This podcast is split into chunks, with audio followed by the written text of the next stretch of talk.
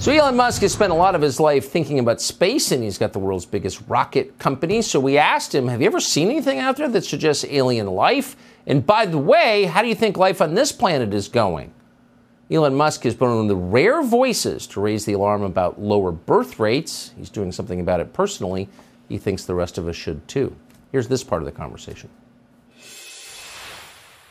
People sometimes take the fact that like we're here on Earth for granted, you know, and that there's uh, consciousness is just a th- you know normal thing that happens. But to the best of my knowledge, we see no evidence of uh, conscious uh, life anywhere uh, anywhere in the universe. So it, it might be there. Um, you know, physics they call sort of the, the Fermi paradox. After when Enrico Fermi was an amazing physicist, uh, asked the fundamental question: Where are the aliens? Yeah. Um, a lot of people ask me, you know, um, where are the aliens? And I, I think if, if anyone would know about aliens on Earth, it would probably be me. I would um, think. Yeah, I'm like, you know, very familiar with space stuff. Ja, dat is Elon Musk in gesprek met Tucker Carlson, de best bekeken politieke talkshow van Amerika. Althans, als het om de nieuwszenders gaat. Want de best bekeken zender is Fox News en het best bekeken programma is Tucker Carlson Tonight. En daar werd niet gesproken over de rechtszaak tegen Dominion Voting Systems, tegen het enorme bedrag dat Fox News heeft besloten te gaan betalen om te schikken. Nee, het ging daar over buitenaardse wezens. Ik moet daar in de volledigheid bij zeggen dat dat op zich niet nieuw is. Want uh, Sean Hannity en Tucker Carlson hebben het vaker over UFO's. Ook andere nieuwszenders hebben het over UFO's. Zeker de afgelopen maanden. En dat die vraag gesteld wordt aan Elon Musk is niet zo gek. En dat Elon Musk een groot interview geeft aan Tucker Carlson is natuurlijk ook niet zo gek. Want Elon Musk heeft Twitter overgenomen. En nou ja, we weten allemaal hoeveel daarom te doen is geweest. En we weten ook allemaal dat Tucker Carlson er fan van is uh, dat Elon Musk dat doet. Want daarmee geeft hij onder andere Donald Trump weer een kans op het platform, maar ook heel veel andere soortgelijke stemmen. Dus allemaal logisch, maar het komt natuurlijk wel heel erg over als van... hé, hey, kijk daar een buitenaards wezen, hé, hey, kijk daar een vliegtuig. Want dit interview werd dus uitgezonden op de avond dat bekend werd dat Fox News een enorm bedrag gaat betalen aan Dominion Voting Systems, 787 miljoen dollar. En dat allemaal om te schikken in die zaak die gaat over die stemmachines van Dominion Voting Systems. Misschien even kort nog de zaak uit de doeken doen. Ik heb dat al op veel uh, plekken gedaan, maar hier ook nog even kort. Ook al in eerdere podcast trouwens. Wat is nu precies het geval? We weten allemaal, dat heb ik ook uh, in mijn boek Nieuws als Wapen uh, beschreven, dat Fox News natuurlijk op de hand is van Trump. Hè? Op de Republikeinen, op de hand van de Republikeinen, maar zeker ook op de hand van Trump. En ja, als dan uiteindelijk de realiteit anders blijkt, namelijk dat de verkiezingen lijken te gaan naar Joe Biden in november 2020, dan wordt dat natuurlijk een erg lastig verhaal. Uh, en het wordt des te lastiger omdat, en dat beschrijf ik ook uitgebreid in mijn boek, uh, Fox News eigenlijk een heel goed verkiezingsteam heeft, waardoor ze uh, zeker in dit geval bij deze verkiezingen als eerste soms nieuws wisten te brengen. Dus je moet je voorstellen, het is verkiezingsavond, al die zenders pakken dan groots uit, grote televisiestudio's, denk aan de NOS, maar dan keer tien. Uh, allemaal glimmende studio's. De bekendste presentatoren zijn van de partij.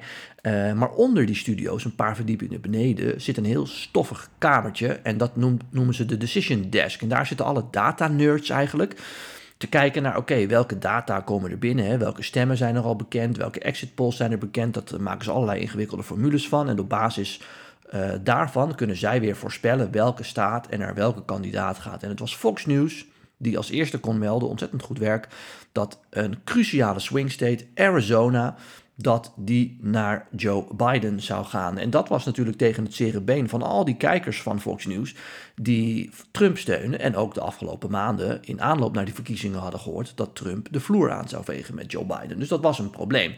Uh, normaal gesproken zou je medewerkers die dat goed voorspellen, uh, taart sturen of uh, een beloning geven, extra salaris uitkeren. In dit geval is het hoofd van die decision desk ontslagen uiteindelijk.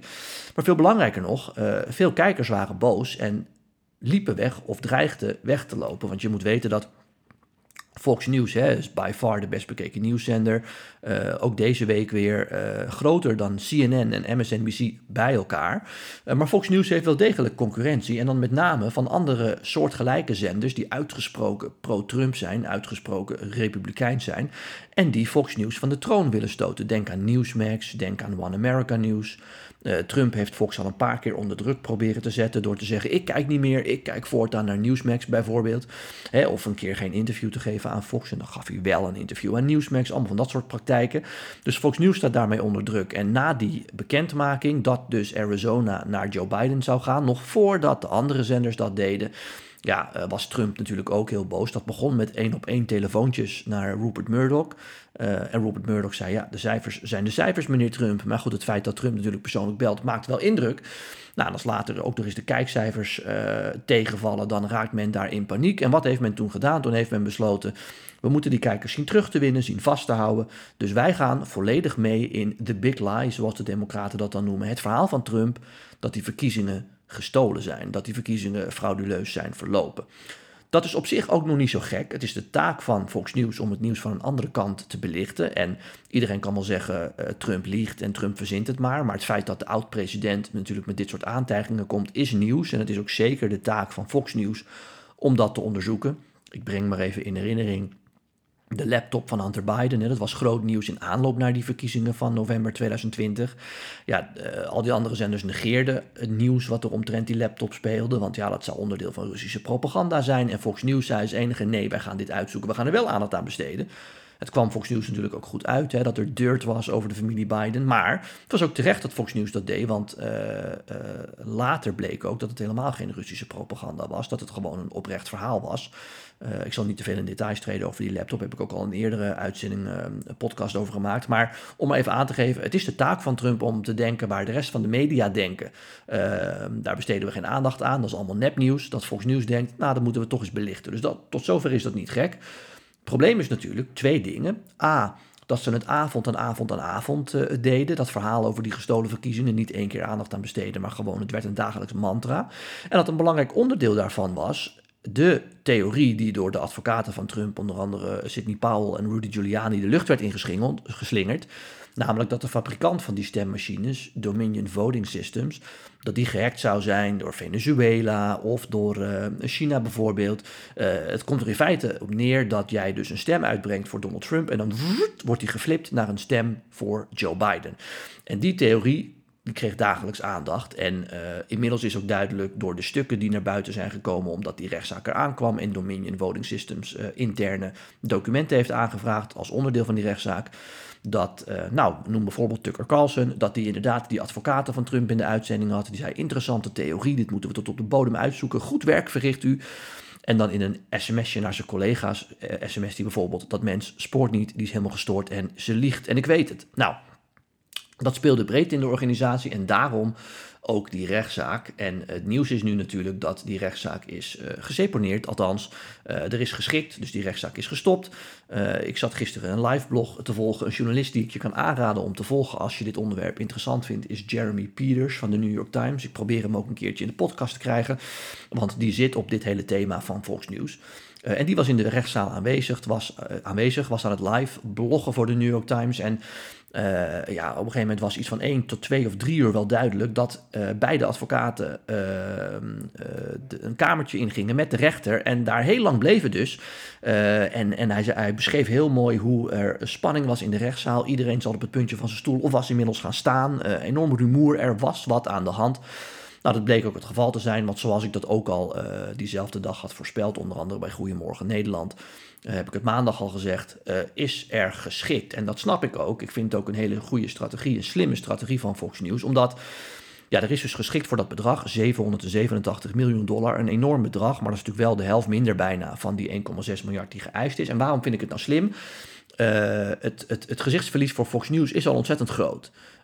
Omdat onder andere die interne documenten zijn uitgekomen. Als er een rechtszaak komt, dan lekken er mogelijk nog meer van die documenten uit. Althans, die worden gewoon bekendgemaakt, want dat is onderdeel van die rechts, uh, rechtszaak.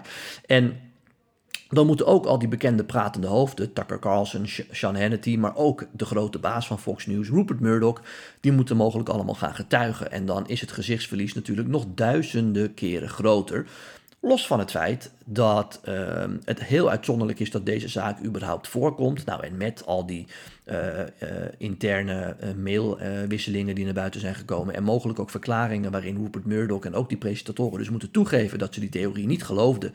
maar wel avond aan avond zendtijd hebben gegeven, ja, is de kans ook zeer aanwezig geweest dat er een enorm groot schadebedrag betaald moest worden. Dus uiteindelijk is Fox News heel veel geld kwijt. Maar goed, ze maken in totaal bij Fox daar miljarden winst. Dus ze kunnen het leiden. Maar ze zijn veel geld kwijt. Uh, maar ze besparen zich wel het gezichtsverlies van een wekenlang durende, langslepende, spectaculaire rechtszaak. Met toch veel meer sappige details. Met allerlei getuigenissen.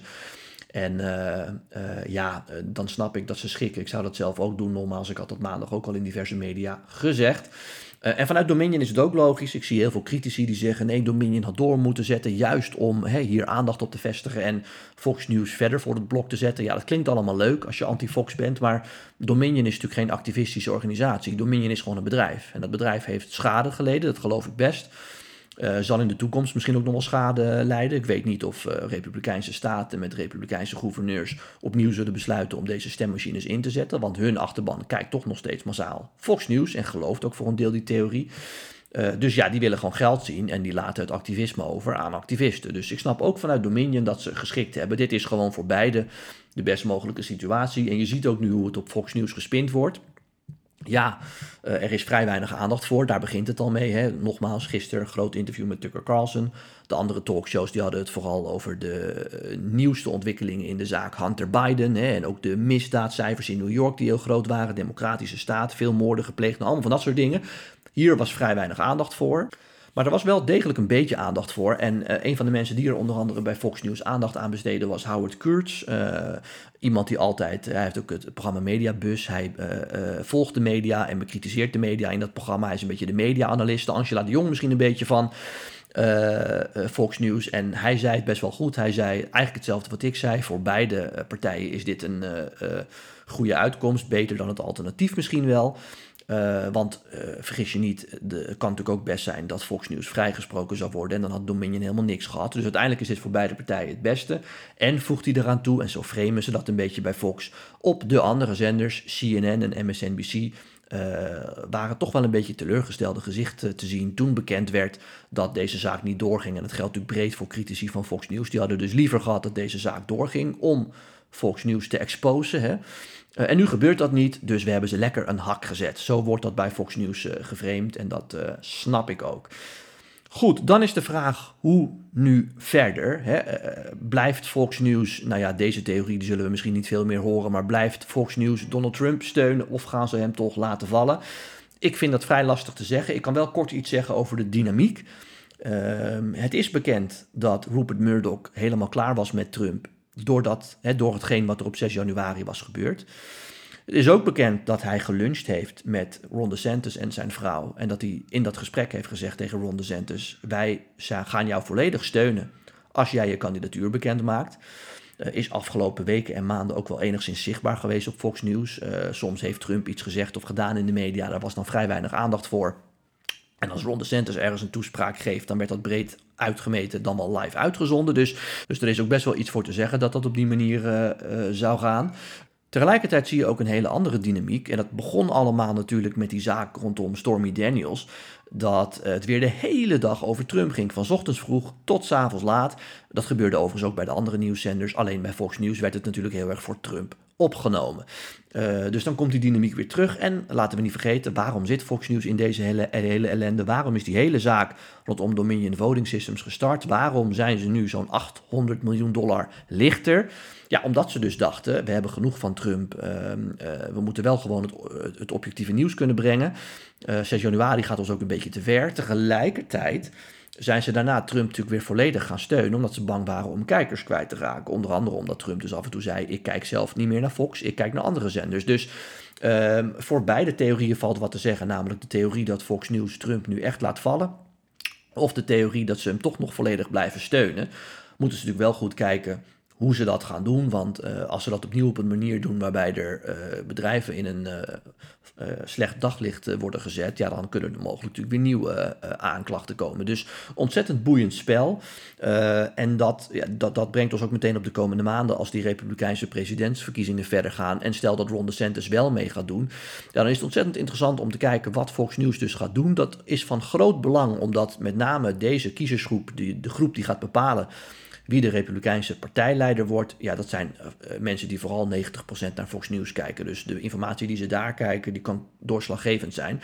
Dus dat wordt heel erg interessant om te volgen. En daarbij wordt het natuurlijk heel erg interessant om te kijken naar, stel dat Trump verliest en Ron DeSantis wordt de kandidaat, gaat Fox dan hetzelfde doen als dat ze in 2020 deden, namelijk zeggen, ja, de cijfers zijn de cijfers, Fox News is uh, uh, hierbij in staat om te melden dat Ron DeSantis de officiële presidentskandidaat namens de Republikeinse Partij is.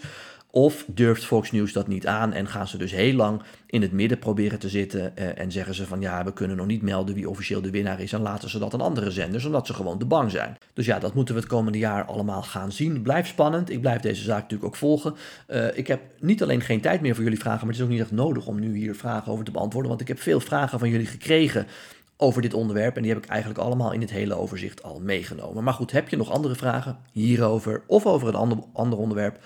Stuur die dan vooral en dan beantwoord ik die weer in een volgende podcast. Tot zover, tot dan.